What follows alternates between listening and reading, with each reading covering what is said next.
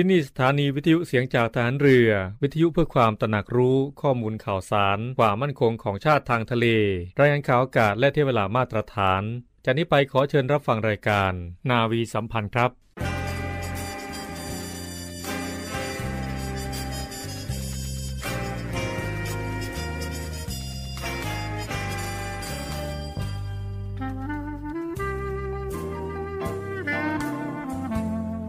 นายทหาร นายตำรวจทุกคน รักษาคำปฏิญาณที่ได้ให้ไว้อย่างเคร่งครัด และตั้งใจปฏิบัติหน้าที่ด้วยความเที่ยงตรง เข้มแข็งและเสียสละ พร้อมทั้งหมั่นศึกษา และฝึกฝนตนเอง ให้มีความจัดเจนคล่องแคล่วในหน้าที่ และในการปฏิบัติงานร่วมกับผู้อื่น ฝ่ายอื่นอยู่เสมอ ทุกคนทุกฝ่ายจะได้สามารถร่วมมือร่วมใจกัน สร้างสรรค์ความพัฒนาผาสุก ให้แก่ประชาชนและประเทศชาติ ได้ตามอุดมคติที่ตั้งมั่นไว้ตลอดไป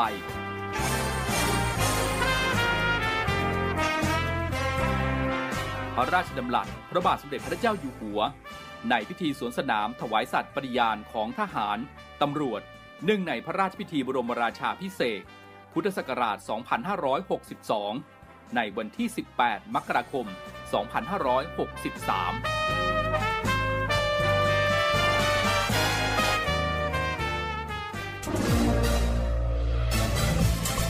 คุณกำลังฟังเสียงจากฐานเรือ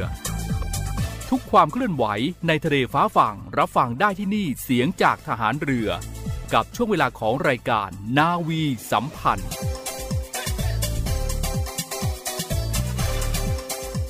วัสดีครับคุณผู้ฟังครับ ขอต้อนรับเข้าสู่รายการนาวีสัมพันธ์นะครับ พบกันเป็นประจำทุกวันนะครับ7โมงครึ่งถึง 8 โมงทางสถานีวิทยุในเครือข่าย เสียงจากทหารเรือ อีกหนึ่งช่องทางนะครับในการติดตามรับฟังเสียงจากทหารเรือของเรา กับแอปพลิเคชันเสียงจากทหารเรือ เช่นเคยครับทุกเช้าวันพฤหัสบดีแบบนี้เป็นหน้าที่ของเราสองคนนะครับอยู่ด้วยกันตรงนี้ ผมพันจ่าเอกชำนาญวงกระต่ายครับ ผมพันจ่าเอกสุประชัยเหลือเสือบชาติครับครับพี่สุประชัยกลับมาวันหยุดยาวหลายวันในช่วงของเทศกาลเข้าพรรษาเนาะครับก็ผมเอาบุญมาฝากคุณผู้ฟังได้หลายครับท่านกันแล้วกัน ก็หลายอืมท่านก็ถือโอกาสวันเข้าพรรษา ไปทำบุญตักบาตรกันนะครับ หลายท่านก็ถือโอกาสในช่วงของเทศกาลเข้าพรรษานี้ในการงดเหล้างเข้าดพรรเหษาล้ากันเข้าพรรษาครับงดแล้วก็เลิกก็ยิ่งดีนะสามก็เดือนนั่นอืมเอาเป็นขั้นตอนไป เป็นขั้นตอนนะครับสามเดือนนี้ใครที่อยากจะ อ่าไม่เฉพาะเรื่องของสุรานะ อย่างอื่นที่ตั้งใจอเอาบายไว้มุขจะทุกอย่างอ่าอบายมุกทุก ๆ อย่างก็ครับผมอาศัยช่วงเข้าพรรษานี่แหละเนาะครัในบการยกเลิกกัน เป็นเรื่องงามยามดีนะคครับรับถือว่าเป็นเรื่องงามยามดีกัน พี่สุภชัยช่วงนี้อย่างที่เราพูดคุยกันนะว่า เรื่องของโซเชียลมีเดียเนี่ยครับมีอ่ากลุ่มมิจฉาชีพต่างๆเนี่ยเยอะจริง ๆ อีกครับเรื่องหนึ่งที่เราจะคุยกันในวันนี้ก็คือใครที่ ชอบในเรื่องของการโพสต์ผ่านช่องทางต่างๆ ไม่ว่าจะเป็น Facebook หรือ Instagram นะครับวันนี้ทางรายการของเรานะครับ ได้นำกฎหมายเกี่ยวกับการโพสต์หมิ่นประมาทคนอื่นมาฝากกันบ้างครับนะครับ ถือว่าเป็นความรู้รอบตัวนะเผื่อว่าใครที่คิดที่จะโพสต์อะไรหมิ่นคนอื่นเนี่ยมีความผิดแบบไหนยังไงนะครับ วันนี้เรามาดูกัน แต่จริงๆแล้วนี่ครับอืม เราก็ไม่ต้องถึงขั้นใช้กฎหมายเนาะอืมแต่พูดถึงหลักจิตสำนึกหรือว่าครับหลักมารยาทของการอยู่ร่วมกันในสังคมอืมบางมันคก็นไม่สมควรทำแล้วนะอ่า แต่ว่าบางคนบอกว่ารู้เท่าไม่ถึงการอ๋อครับอืมรู้เท่าไม่ถึงการเครียดแค่บ่นบ่นให้คนอื่นเฉยครับเครียดอืมป่วยอะไรประมาณนี้ลักษณะว่าอืมเออ เรามีพื้นที่ในการระบายอารมณ์ครับ แต่แบบว่านั้นหรือเปล่าเนาะพื้นที่มันก็มีส่วนตัวนะครับถ้ามีการ พูดถึงคนอื่น หรือว่าบุคคลที่3เนี่ยอาจจะมีโทษได้ครับนะครับ โดยข้อที่1นงนะครับเขาบอกว่าการโพสต์ใส่ความบุคคลอื่น ต่อบุคคลที่ 3 ในประการที่อ่าน่าจะทำให้ผู้อื่นนั้นเสียชื่อเสียง ถูกดูหมิ่น หรือว่าถูกเกลียดชังเนี่ยครับอาจเข้าข่ายเป็นความผิดฐานหบินประมาทตามประมวลกฎหมายอาญามาตรา 326นะครับต้องระวังโทษจำคุกไม่เกิน 1 ปี หรือปรับไม่เกิน 20,000 บาทหรือ ทั้งจำทั้งปรับอืมการโพสต์หมินประมาทบุคคลอื่น โดยการโฆษณานะครับ อาจเข้าข่ายเป็นความผิดตามประมวลกฎหมายอาญามาตรา 328 มาตรา 328 นะ แต่ว่าจะไปตีเป็นเลขผ่านนาทีนะอ่าต้องระวังโทษจำคุกไม่เกิน 2 ปีแล้วก็ปรับไม่เกิน 2 0 0แสนบาท หรือว่าทั้งจำทั้งปรับนะครับ หรือแม้แต่ใครที่โพสต์ภาพของผู้อื่น ที่เกิดจากการตัดต่อภาพอะครับเอาภาพผู้อื่นไปตัดต่อให้เกิดความเสียหายก็ถือว่ามีความผิดนะครับ3ปีนะครับจำคุกหรือปรับไม่เกิน 20,000 บาท หรือทั้งจำทั้งปรับนะครับอืมแต่พูดถึงข้อนี้ผมก็เคยทำนะอืมเอาไปตัดแต่ว่าต่อแค่ขำครับๆคือล้อเล่นกับน้องนุ่ง คือน้องเขาแบบว่าทรงผมอาจจะบางไปนิดอืผมก็เลยไปแต่งให้เขาดูแบบโอ้เป็นหน้าพระเอกเกาหลีอาจอัจะนนี้ก็ผิดได้เหมือนกันนะ ผิดถ้าแต่ผมไม่ผมไม่มีเจตนาร้ายนะอืมแต่ทำขำๆในกลุ่มน้องที่สนิทกันแบบนั้น ครับ ระวังนะครับขำๆภาพหลุดออกไปอาจจะเป็นคดีความกันได้ขำไม่ออกอ่า ต่อไปนะครับการข่มคูคูเข็นผู้อื่นผ่านสื่อสังคมออนไลน์เนี่ยทำให้คนอื่นเนี่ยเกิดความหวาดกลัวตกครับใจอาจเข้าข่ายความผิด ในมาตรา 392 ได้นะครับครับ โทษจำคุกไม่เกิน 1 เดือน ปรับไม่เกิน 10,000 บาท หรือทั้งจำทั้งปรับนะครับอืมการส่งต่อแชร์รีทวิตหรือว่ารีโพสต์นะครับที่เข้าข่ายเป็นความผิด อาจเสี่ยงต่อการถูกฟ้องร้องดำเนินคดี เช่นเดียวกับผู้โพสต์ ในฐานะตัวการร่วมหรือว่าอืมผู้สนับสนุนนะครับตามประมวลกฎหมายอาญามาตรา 83 หรือว่า 86 ก็แล้วแต่กรณีนะคเพรับราะฉะนั้นก็ถึงบอกว่าชัวร์ก่อนแชร์ไงครับ จะแชร์จะลิงก์อะไรก็ให้ชัวร์ก่อนครับนะครับ นอกเหนือจากความผิดที่มีโทษทางอาญาแล้วนะครับคุณผู้ฟัง หากผู้เสียหายสามารถพิสูจน์ได้นะครับว่า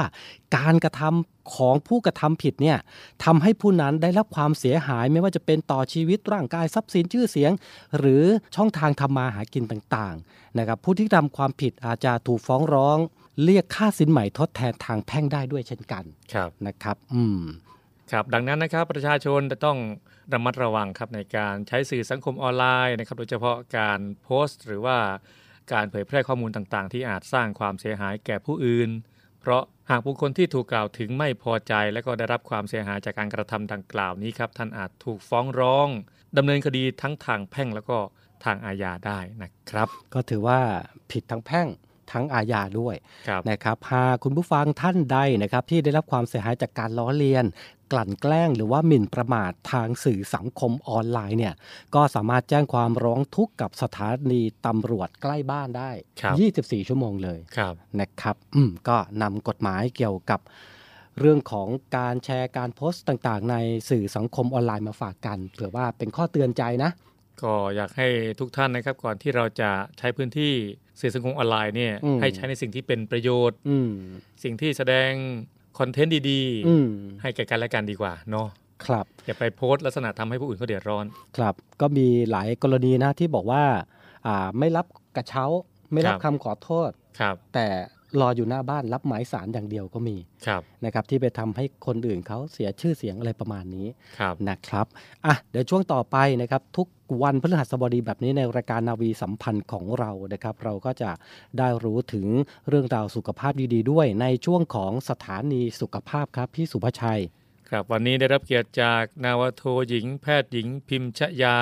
ดุษฎีพันธนนท์ทันตแพทย์ โรงพยาบาลสมเด็จพระปิ่นเกล้ากรมแพทย์ทหารเรือนะครับ วันนี้ก็จะมาให้ความรู้เกี่ยวกับมะเร็งช่องปากนะครับ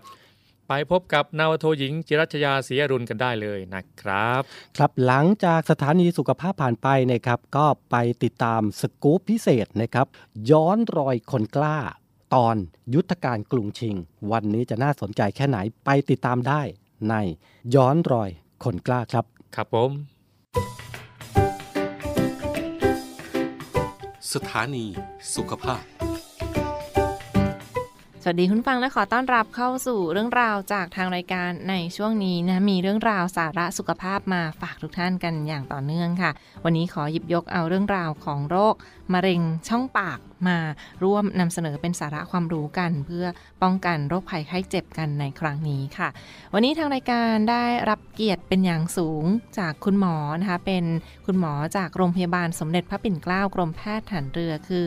นาวโทหญิง พิมชยา ดุษฎีพันธนนท์นะคะหรือคุณหมอป๊อป ท่านเป็นทันตแพทย์จากโรงพยาบาลสมเด็จพระปิ่นเกล้ากรมแพทย์ฐานเรือค่ะ ซึ่งท่านก็จบวุฒิบัตรเฉพาะทางสาขาศัลยศาสตร์ช่องปากและmaxillofacial และมีความรู้ความสามารถด้านนี้โดยเฉพาะเลยทีเดียวมา ร่วมพูดคุยกับเราในช่วงนี้ค่ะ สวัสดีค่ะคุณหมอค่ะ ค่ะ สวัสดีค่ะ ค่ะวันนี้เราก็จะมาร่วมพูดคุยกันถึงเรื่องราวของมะเร็งช่องปากนะคะบางท่านอาจจะเคยได้ยินมาบ้างแล้ว หรือว่าบางท่านยังไม่เคยรู้จักเราก็จะมาร่วมเป็นสาระความรู้กันในช่วงนี้ค่ะ รอยโรคก่อนเป็นมะเร็งช่องปาก เราจะสังเกตได้อย่างไร หรือว่ามีเรื่องราวเป็นอย่างไรนะวันนี้คุณหมอก็มาร่วมนำเสนอกับเราค่ะ เบื้องต้นเดินถามคุณหมอก่อนว่า สัญญาณเตือนของโรคมะเร็งช่องปากระยะแรกค่ะ เขาสามารถสังเกตได้จากรอยโรคของมะเร็งช่องปาก หรือว่ามันมีลักษณะเบื้องต้นเป็นอย่างไร เห็นว่ามีหลายลักษณะที่เป็นสัญญาณเตือนของมะเร็งช่องปากด้วยค่ะ คุณหมอค่ะ ค่ะ มันก็มีได้ประมาณสักสี่ลักษณะนะคะ ลักษณะแรกก็คือมันจะพบเป็นรอยโรคที่มีลักษณะเป็นสีขาว สีแดง หรือว่ามีสีแดงปนขาวอะค่ะ ซึ่งสีแดงปนขาวเนี่ยส่วนมากมักจะมีความน่ากลัวมากกว่าสีค่ะเดียวอืมๆนะคะ มันจะเกิดขึ้นในเนื้อเยื่อในช่องปากอะค่ะค่ะอันนี้คือลักษณะแรกที่พบได้อะนะคะ ส่วนลักษณะที่สองก็คืออาจจะพบเป็นแผ่นฝ้าสีขาวค่ะเช็ดไม่ออกอะค่ะอืมลักษณะคือจะเช็ดบริเวณเนื้อเยื่อในช่องปาก มันจะเช็ดไม่ออกค่ะอันนี้ก็คือให้ให้สงสัยถ้าเช็ดออกส่วนมากจะคิดถึงรอยโรคที่มันเป็นเกี่ยวกับเชื้อรามากกว่าอย่างเงี้ยค่ะ ส่วนที่สามก็คือ รอยโรคที่พบแบบเป็นแผลเรื้อรังในช่องปากนานๆนะนะคะ ไม่ทราบสาเหตุค่ะแล้วก็ไม่หายภายใน 2 สัปดาห์ เพราะปกติถ้าแผลที่เกิดขึ้นในช่องปากเนี่ยยังไงไม่เกิน 2 สัปดาห์ 2-3 สัปดาห์ต้องหายอะค่ะค่ะอ่าหรือว่ามันมีตัวที่เป็นสาเหตุที่ทำให้มีการระคายเคืองอยู่ตลอดเวลา ที่ทำให้แผลไม่หายอย่างเงี้ยก็ต้องกำจัดสาเหตุออก แต่ถ้าเราไม่กำจัดสาเหตุออก แล้วมันเป็นอยู่นานๆ เรื้อรังมันก็มีโอกาสที่เนื้อเยื่อมันจะเทิร์นไปเป็นรอยโรคของมะเร็งได้อย่างเงี้ยค่ะอืมค่ะค่ะ ส่วนลักษณะสุดท้ายที่จะพบได้อะนะคะ มันก็คือพบเป็นก้อนในในช่องปากอะค่ะค่ะหรือว่าที่ลำคอ ลักษณะก้อนพวกนี้มันจะแข็งเป็นไต มันจะขยับไม่ค่อยได้ มันจะค่ะ fix fix ติดกับเนื้อเยื่อนะคะ มีลักษณะที่เจ็บ และบริเวณที่ตรวจพบเอ่อมะเร็งในช่องปากที่พบได้บ่อยอะค่ะ ก็คือบริเวณลิ้น ข้างลิ้นหรือโคนลิ้นนะคะ ลิ้นเนี่ยก็จะพบได้มากเป็นอันดับต้นๆ แล้วก็มีบริเวณ floor of mouth หรือว่าบริเวณใต้ลิ้นอืมนะคะ ริมฝีปากกระพุ้งแก้ม เพดานปากก็คือพบได้หมดนะคะ ในบริเวณช่องปากนะคะ แล้วก็นอกจากเนี้ยมันยังมีสัญญาณเตือนอื่น ๆ ที่ผู้ป่วยสามารถสังเกตได้ด้วยตัวเองนะคะ เช่น อาจจะมีอาการชาอยู่ดีๆก็เกิดอาการชาขึ้นมาเอง ไม่ว่าจะริมฝีปากหรือในช่องปากก็ตามอะนะคะ มีอาการปวด มีเลือดไหลในช่องปากออกโดยที่ไม่ทราบสาเหตุ มีอาการเจ็บคอเรื้อรัง เสียงแหบ เจ็บในหู กลืนลำบาก ชาที่ลิ้น ฟันปลอมที่เคยใส่ได้ก็ใส่ไม่ได้อย่างเงี้ยค่ะอืมอาจจะหลวมค่ะหลุด แสดงว่าเนื้อเยื่อเราอาจจะมีการเปลี่ยนแปลงค่ะสันเหงือกหรือสันกระดูกเดิมที่เคยใส่ได้พอดีกับเป็นไม่พอดีอย่างเงี้ยค่ะ หรือว่าฟันปลอมเดิมที่ มันใส่ได้ไม่ดีอยู่แล้ว มีหลวมค่ะอยู่ตลอดเวลา อันนี้ก็น่ากลัวนะคะ พวกฟันปลอมที่ใส่แล้วลักษณะเป็นหลวมหรือหรือไม่พอดีอะค่ะ ใส่เป็นนานๆบางทีมันก็อาจจะทำให้เกิดแผลเป็นแผลเรื้อรังที่ทำให้เนื้อเยื่อมันมีปัญหาได้ในอนาคตเนี้ยค่ะ แล้วก็น้ำหนักตัวลดลงอย่างรวดเร็ว ถ้ามีลักษณะอาการแปลกๆพวกนี้ก็คืออาจจะต้องเฝ้าระวังแล้วต้องค่ะรีบไปพบแพทย์นะคะ มาค่ะตรวจค่ะ และเห็นว่ามีอีกหนึ่งเรื่องราวค่ะคุณหมอคะเป็นเรื่องราวสถานการณ์ประวัติที่ผ่านมาอุบัติการณ์ที่ผ่านมาของการเกิดมะเร็งช่องปากของประเทศไทยค่ะ ที่ผ่านมามันมีเรื่องราวเป็นอย่างไรบ้างค่ะกรมอนามัยก็เปิดเผยว่ามะเร็งช่องปากอะนะคะ เป็นหนึ่งในสิบอันดับแรกของมะเร็งที่พบมากในประเทศไทยอะค่ะ ซึ่งก็จริง ๆ ก็จะพบมากในโซนเอเชียตะวันออกเฉียงใต้ด้วยค่ะด้วยความที่ว่าอาจจะวัฒนธรรมหรือ การดำเนินชีวิตที่ยังมีการเคี้ยวหมากอืมหรือว่ามีการกินยาเส้นยาสูบอะไรต่างๆอะค่ะค่ะ ก็เลยว่าจะพบในกลุ่มนี้โซนนี้ค่อนข้างมากอะค่ะ แต่ประเทศไทยก็ติดเป็นหนึ่งใน 10 อันดับแรกนะคะโดยโรคนี้มีอัตราการตายก็ค่อนข้างสูงนะคะ โดยมะเร็งช่องปากส่วนใหญ่เนี่ยมากกว่าร้อยละ 90 แบบชนิดสความัสเซลคาซิโนมาค่ะค่ะซึ่งเป็นมะเร็งชนิดที่มีความรุนแรงสูง แล้วก็พบอัตราการรอดชีวิตใน 5 ปี หรือว่าเขาเรียกว่า5 year survival rate อะค่ะค่ะ ของประชากรทั่วโลกก็ต่ำกว่าร้อยละ 50 แต่ว่าไอ้ตัว5 year survival rate เนี่ย จริง ๆ ถ้าเราพบในระยะแรกๆอะ่ะก็มีโอกาสที่จะสูงกว่านี้ค่ะและมากันที่ประเด็นถัดไปค่ะคุณหมอคะเห็นว่าเป็นอ่าเรื่องราวของการเกิด มะเร็งช่องปากคุณฟังบางท่านอาจจะสงสัยว่ามันเกิดได้แค่ในปากหรือว่าส่วนใดของปากได้บ้างนะคะสำหรับโรคมะเร็งช่องปากค่ะ ก็สามารถพบได้ทุกอวัยวะในช่องปากเลยนะคะ ไม่ว่าจะเป็นลิ้นที่ว่าพบได้มากที่สุดนะคะค่ะแล้วก็มีกระพุ้งแก้ม ริมฝีปาก เหงือก เพดานปากพื้นช่องปากนะคะ หรือว่า fall of mouth นะคะ ลิ้นไก่ ต่อมทอนซิลต่อมน้ำลายต่างๆ แล้วก็ส่วนบนของลำคอทั้งหมดนะคะค่ะส่วนต่อมน้ำลายเนี่ยในบริเวณเอ่อศีรษะใบหน้าและลำคอ มันจะมีต่อมน้ำลายขนาดใหญ่อยู่ 3 ต่อมนะคะ ก็คือมีต่อมที่อยู่ใต้ลิ้น ใต้คาง แล้วก็ต่อมบริเวณหน้าหู อันนี้คือเป็นต่อมขนาดใหญ่นะคะ แต่มันก็จะมีต่อมน้ำลายที่มีขนาดเล็กอยู่ในช่องปาก ตรงเพดานปากกับพุ้งแก้มอะไรก็มี ดังนั้นก็คือมันเป็นได้ทุกอวัยวะ แล้วก็บริเวณทุกบริเวณในช่องปากได้เลยอะค่ะค่ะหรือว่าเป็นในส่วนของส่วนบนทั้งอวัยวะในช่องปาก แล้วก็ส่วนช่วงบนของลำคอด้วยนั่นเองนะคะค่ะและไปกันที่กลุ่มเสี่ยงค่ะ มีกลุ่มไหนบ้าง เห็นว่ามีอายุที่เสี่ยงต่อการเป็นโรคนี้ด้วย แล้วก็ทั้งการพฤติกรรมการใช้ชีวิตต่างๆ ก็มีความเสี่ยงต่อการเป็นมะเร็งช่องปากด้วยเป็นอย่างไรบ้างค่ะ ค่ะ ก็ส่วนมากก็จะพบในผู้ที่มีอายุ 40 ปีขึ้นไปอะนะคะค่ะโดยพบเพศชายมากกว่าเพศหญิง อาจจะเป็นด้วยว่าเพศชายอาจจะมีการสัมผัสเหล้าบุหรี่หรืออะไรที่มากกว่าผู้หญิงอะค่ะ แล้วก็อายุน่าจะมีผลต่อการได้รับสารพวกนี้ในระยะยาว แต่ว่าจริง ๆ อินซิเดนต์หลังๆ ที่พบมากขึ้นในช่วงนี้ก็คืออายุน้อยก็เจออืมค่ะอย่างส่วนตัวที่เจอก็คือ 17-18เนี่ยก็คือเจอแล้วโอ้ค่ะ ค่ะ ในลิ้นในอะไรก็เจออย่างเงี้ยค่ะ ก็คือเหมือนหลังๆเนี่ยอายุน้อยก็เริ่มเริ่มจะเจอได้มากขึ้นค่ะอย่างเงี้ยค่ะ แล้วก็ผู้ที่มีประวัติสูบบุหรี่ เพราะว่าสารนิโคตินในบุหรี่ก็ก่อให้เกิดความเสี่ยงต่อการเกิดเซลล์มะเร็งมากกว่าผู้ที่ไม่ได้สูบนะคะ ซึ่งมากกว่าถึง 6 เท่า ซึ่งประชาชนทั่วไปอาจจะไม่รู้เนาะค่ะดังนั้นเนี่ยถ้าผู้ที่สูบบุหรี่ก็จะมีความเสี่ยงมากกว่าอยู่แล้วอะค่ะค่ะส่วนผู้ที่ดื่มแอลกอฮอล์มากเกินไปอะนะคะ ก็พบว่าผู้ที่ดื่มเนี่ยมีโอกาสเป็นมะเร็งมากกว่าผู้ที่ไม่ได้ดื่มถึง 6 เท่าเช่นกันอืมก็คือทั้งเหล้าแล้วก็บุหรี่อะนะคะค่ะส่วนผู้ที่บริโภคยาสูบ ผ่านการเคี้ยว การสูดดมหรือการจุ่มอะค่ะทุกกระบวนการอะนะคะ อาจจะก่อให้เกิดการพัฒนาเซลล์มะเร็งที่บริเวณเหงือกแก้ม หรือริมฝีปากได้มากกว่าถึง 50 เท่าเลยค่ะค่ะซึ่งถ้าเป็นผู้สูงอายุในยุคคนรุ่นเก่าๆ ยังพบอยู่อะนะคะค่ะในประเทศไทยอะนะคะ แต่ว่าหลังๆนี่คนรุ่นใหม่ไม่ไม่เคี้ยวหมากแล้วก็อาจจะลดน้อยลงค่ะค่ะ แล้วก็ผู้ที่มีบุคคลในครอบครัวมีประวัติเป็นโรคมะเร็งอะค่ะ ซึ่งก็อาจแสดงถึงผลของพันธุกรรมอะนะคะ กรรมพันธุ์นะคะค่ะแล้วก็ผู้ที่เป็นโรคติดเชื้อ HPV อะค่ะ หรือว่า Human Papilloma Virus นะคะค่ะซึ่งเป็นเชื้อชนิดเดียวกันกับที่ทำให้เกิดโรคมะเร็งปากมดลูกอืมแล้วก็มะเร็งที่อวัยวะเพศชายอะค่ะค่ะ โดยเชื้อ HPV อันเนี้ยมันมีหลากหลายชนิดนะคะสำหรับชนิดที่ก่อให้เกิดโรคมะเร็งบริเวณศีรษะและลำคอ หรือว่ามะเร็งช่องปากมากที่สุดก็คือเออ HPV 16 เป็นสายพันธุ์นี้ค่ะ แล้วก็มันสามารถติดต่อส่งผ่านกันด้วยการสัมผัสของบาดแผลกับบริเวณที่มีเชื้อค่ะ ตลอดจนการมีเพศสัมพันธ์ทั้งทางปาก ช่องคลอด แล้วก็ทางทวารหนักอะค่ะ สุดท้ายผู้ที่ทำงานกลางแจ้งหรือว่าต้องตากแดดอะค่ะอืมซึ่งรังสี UV ก็คงหลีกเลี่ยงไม่ได้นะคะ ที่มันเป็นตัวที่ก่อให้เกิดมะเร็งอะค่ะอืมโดยเฉพาะบริเวณมะเร็งบริเวณริมฝีปากค่ะริมฝีปากล่างที่มันจะเสี่ยงต่อการโดน แสงแดดมากกว่าบริเวณค่ะอื่นนะคะ เรื่องราวทั้งหมดยังไม่จบเพียงเท่านี้คุณฟังค่ะเราจะมาพูดคุยกันต่อในตอนต่อไปค่ะ วันนี้ต้องขอขอบพระคุณเป็นอย่างสูงค่ะ คุณหมอป๊อปนะคะคุณหมอนาวโทหญิง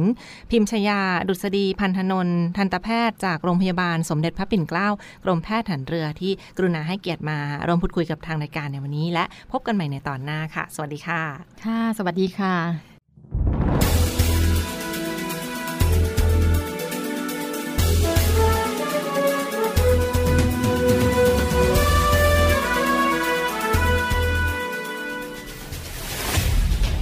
ย้อนรอยคนกล้า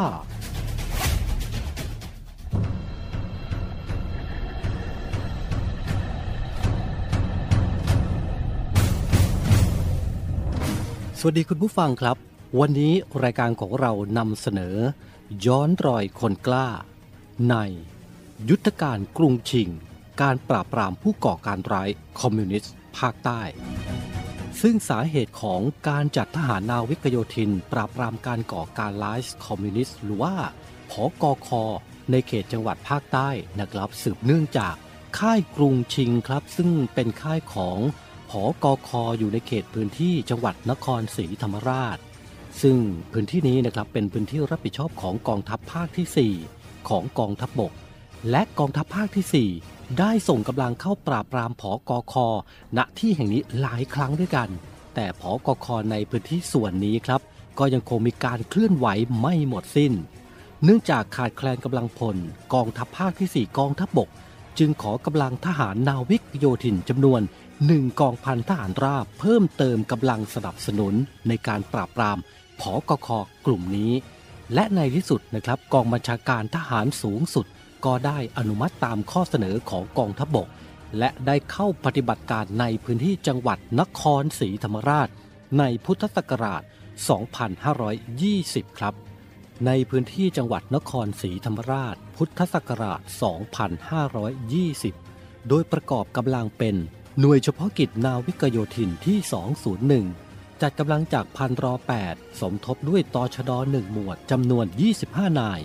และกองทัพบบก1หมวด มีนาวโทสุพนิชจูทพุทธผอบอพันรอ8เป็นผอบอเฉพาะกิจขึ้นควบคุมทางยุทธการทัพภาค 4 ตั้งแต่วันที่ 23 กรกฎาคม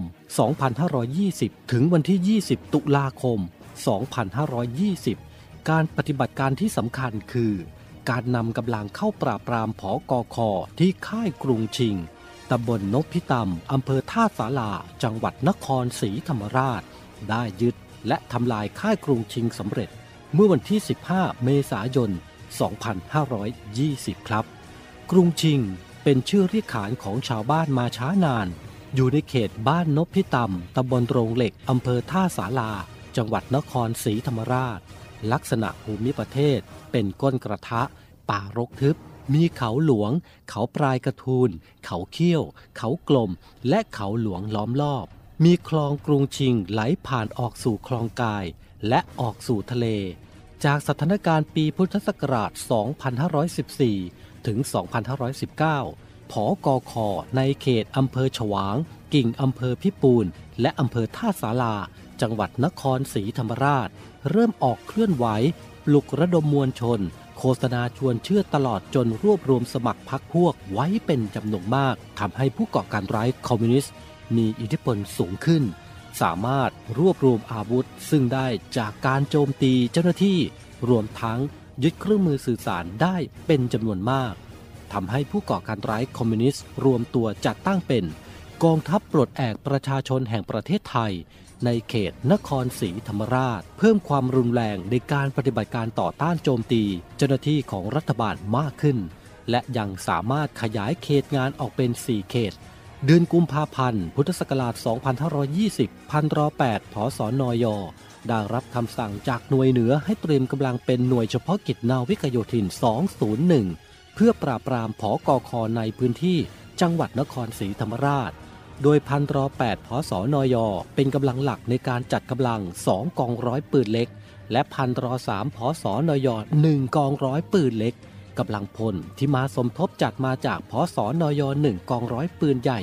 หมวดสื่อสาร หมวดลาดตระเวนทำการสนที่กำลังที่พันตรอ8พศนย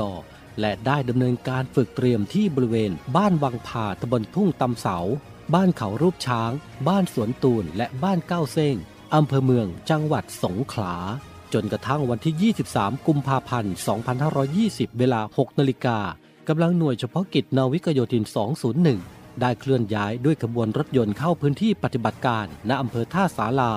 จังหวัดนครศรีธรรมราช ทุกหน่วยเข้าพื้นที่เรียบร้อยเมื่อ 23 กุมภาพันธ์ 2520 เวลา 15 นาฬิกาภารกิจในขั้นต้น หน่วยเฉพาะกิจนาวิกโยธิน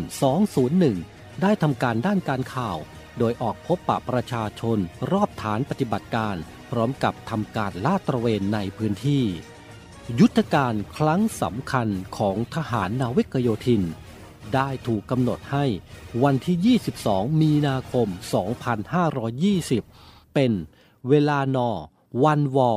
ร้อยหนึ่งร้อยสองและร้อยสามเคลื่อนกำลังเข้าสู่เป้าหมาย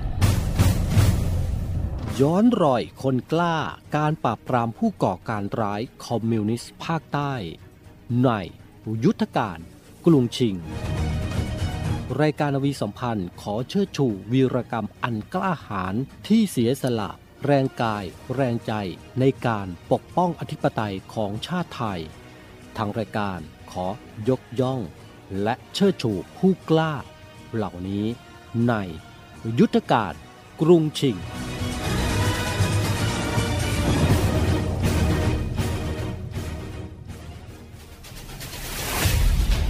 ย้อนรอย คนกล้า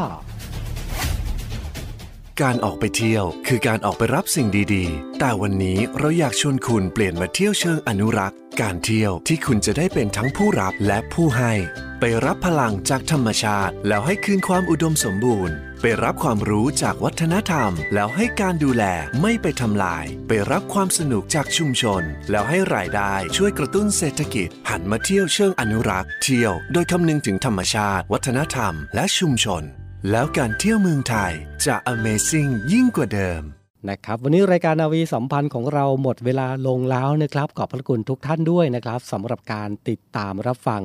กลับมาพบกันใหม่ในครั้งต่อไปพฤหัสหน้านะครับอืมวันนี้ต้องลาไปก่อนแล้วนะครับ มีความสุขมาก ๆ สวัสดีครับ สวัสดีครับ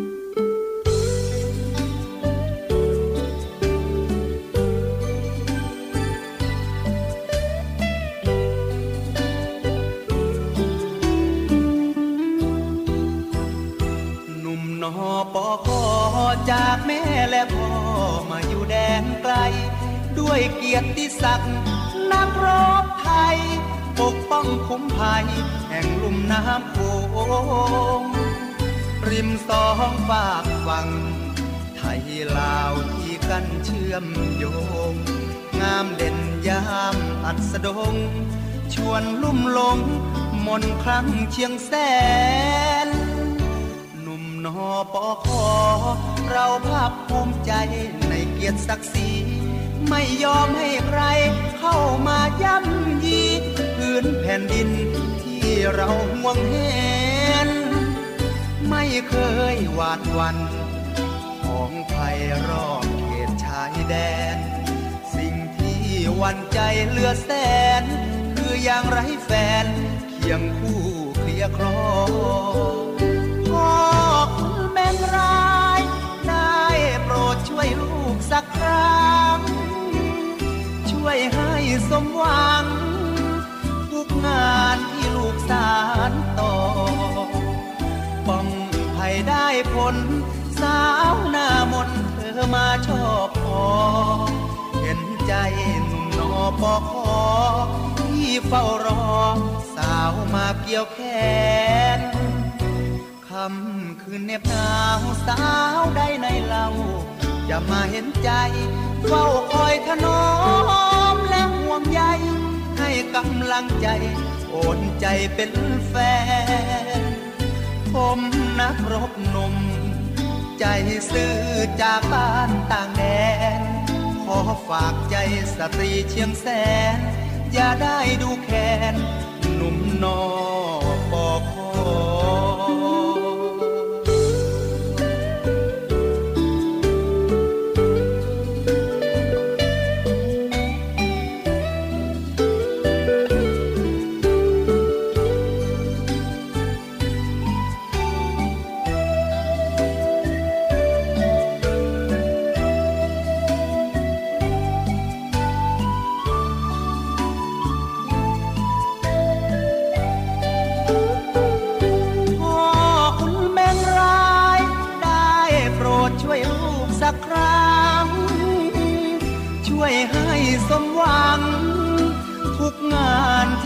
สารต่อ